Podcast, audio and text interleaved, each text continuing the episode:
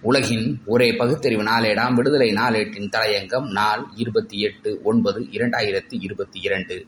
நாம் அனைவரும் இந்துக்களா சில்லாங்கில் நடைபெற்ற நிகழ்ச்சியில் ஆர்எஸ்எஸ் தலைவர் மோகன் பகவத் நமது சமூகத்தை ஒழுங்கமைப்பதே ஆர்எஸ்எஸ் அமைப்பின் நோக்கமாகும். அதன் மூலமே இந்தியா முழு வளர்ச்சியடையும். சுயநலத்தை தியாகம் செய்துவிட்டு நாட்டுக்காக தியாகம் செய்வதற்காக ஆர்எஸ்எஸ் கற்றுக் கொடுக்கிறது. ஹிந்து மற்றும் இந்தியா என்பது ஒரே மாதிரியான புவியியல் கலாச்சார அடையாளமாகும். எனவே நாம் அனைவரும் ஹிந்துக்கள் தாம் என்று பேசியிருக்கிறார். நாம் அனைவரும் என்கிறாரே ஆர்எஸ்எஸ் தலைவர் அனைவரும் என்பதில் யார் யாரெல்லாம் அடங்குவர் என்பதை விவரமாக தெரிவித்திருந்தால் சிறப்பாக இருந்திருக்கும். அதை அவர் மட்டுமல்ல ஆர்எஸ்எஸ் சங் பரிவார்களும் விவரமாக கூற மாட்டார்கள்.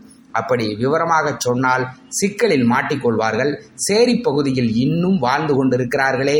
அவர்களும் மாம்பழம் மயிலாப்பூர்களில் வாழ்ந்து கொண்டிருப்பவர்களும் ஒரே அளவிலான ஹிந்துக்கள் தானா? சேரிவாழ் மக்கள் கல்வியிலும் சமூக நிலையிலும் தாழ்ந்து கிடப்பதற்கான காரணத்தை ஆர்எஸ்எஸ் தலைவர் சொல்லுவாரா? கல்வி நிலையில் கடை மட்டத்தில் கிடந்து உழல்வதற்கு காரணகர்த்தா யார்? இது அவளின் தலையெழுத்து என்று சொல்வதுதானே ஹிந்து மதம்? கர்மா தத்துவம் தானே ஹிந்து மதத்தின் அடிநாதம்? கல்வியிலும் வேலை வாய்ப்பிலும் அவர்கள் மேலே வர வேண்டும் என்பதற்காக ஆர்எஸ்எஸ் வகைராக்கள் ஒரு சுண்டு விரலை அசைத்திருப்பார்களா? அவர்களும் ஹிந்துக்கள் தான் அவர்கள் ஹிந்து கோவில்களில் உரிய பயிற்சி பெற்று அர்ச்சகராகலாம். அதற்கு நாங்கள் தடையாக இல்லை என்று ஆர்எஸ்எஸ் தலைவர் சொல்லட்டுமே பார்க்கலாம்.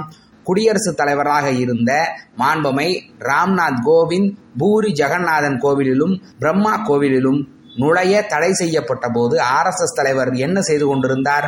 குறைந்தபட்சம் ஒரு கண்டனத்தையாவது தெரிவித்தது உண்டா?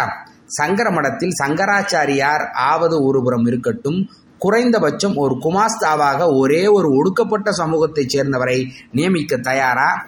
காஞ்சி சங்கர மடத்திற்கு சூத்திரர் ஒன்றிய அமைச்சராக இருந்த பொன் ராதாகிருஷ்ணன் சென்றபோது தரையில் உட்கார வைக்கப்பட்டது ஏன்?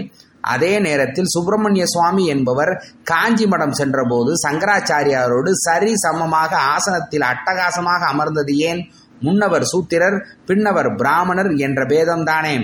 இந்த லட்சணத்தில் நாம் எல்லோரும் ஹிந்துக்கள் என்று ஆர்எஸ்எஸ் தலைவர் கூறுவதற்கு வெட்கப்பட வேண்டாமா? ஹிந்து என்று பார்ப்பனர் அல்லாத பெரும்பான்மை மக்கள் ஒப்புக்கொண்டால் அவர்கள் சூத்திரர்கள் தானே சூத்திரன் என்றால் மனு தர்மம் என்ன சொல்கிறது என்பதை மீண்டும் மீண்டும் விளக்க வேண்டுமா? பிறப்பின் அடிப்படையில் பேதப்படுத்தும் மனு தர்மத்தையும் கீதையையும் கிழித்தெறிய தயார்தானா? சூத்திரன் சமூகனை கொன்ற வருணாசிரமவாதி ராமனுக்கு கோவில் கட்டுவது எந்த அடிப்படையில்? கோவில்கள் அடுக்கடுக்காக உண்டு. ஆர்எஸ்எஸ் தலைவர் யாரை ஏமாற்றிட ஹிந்து கோஷம் போடுகிறார்?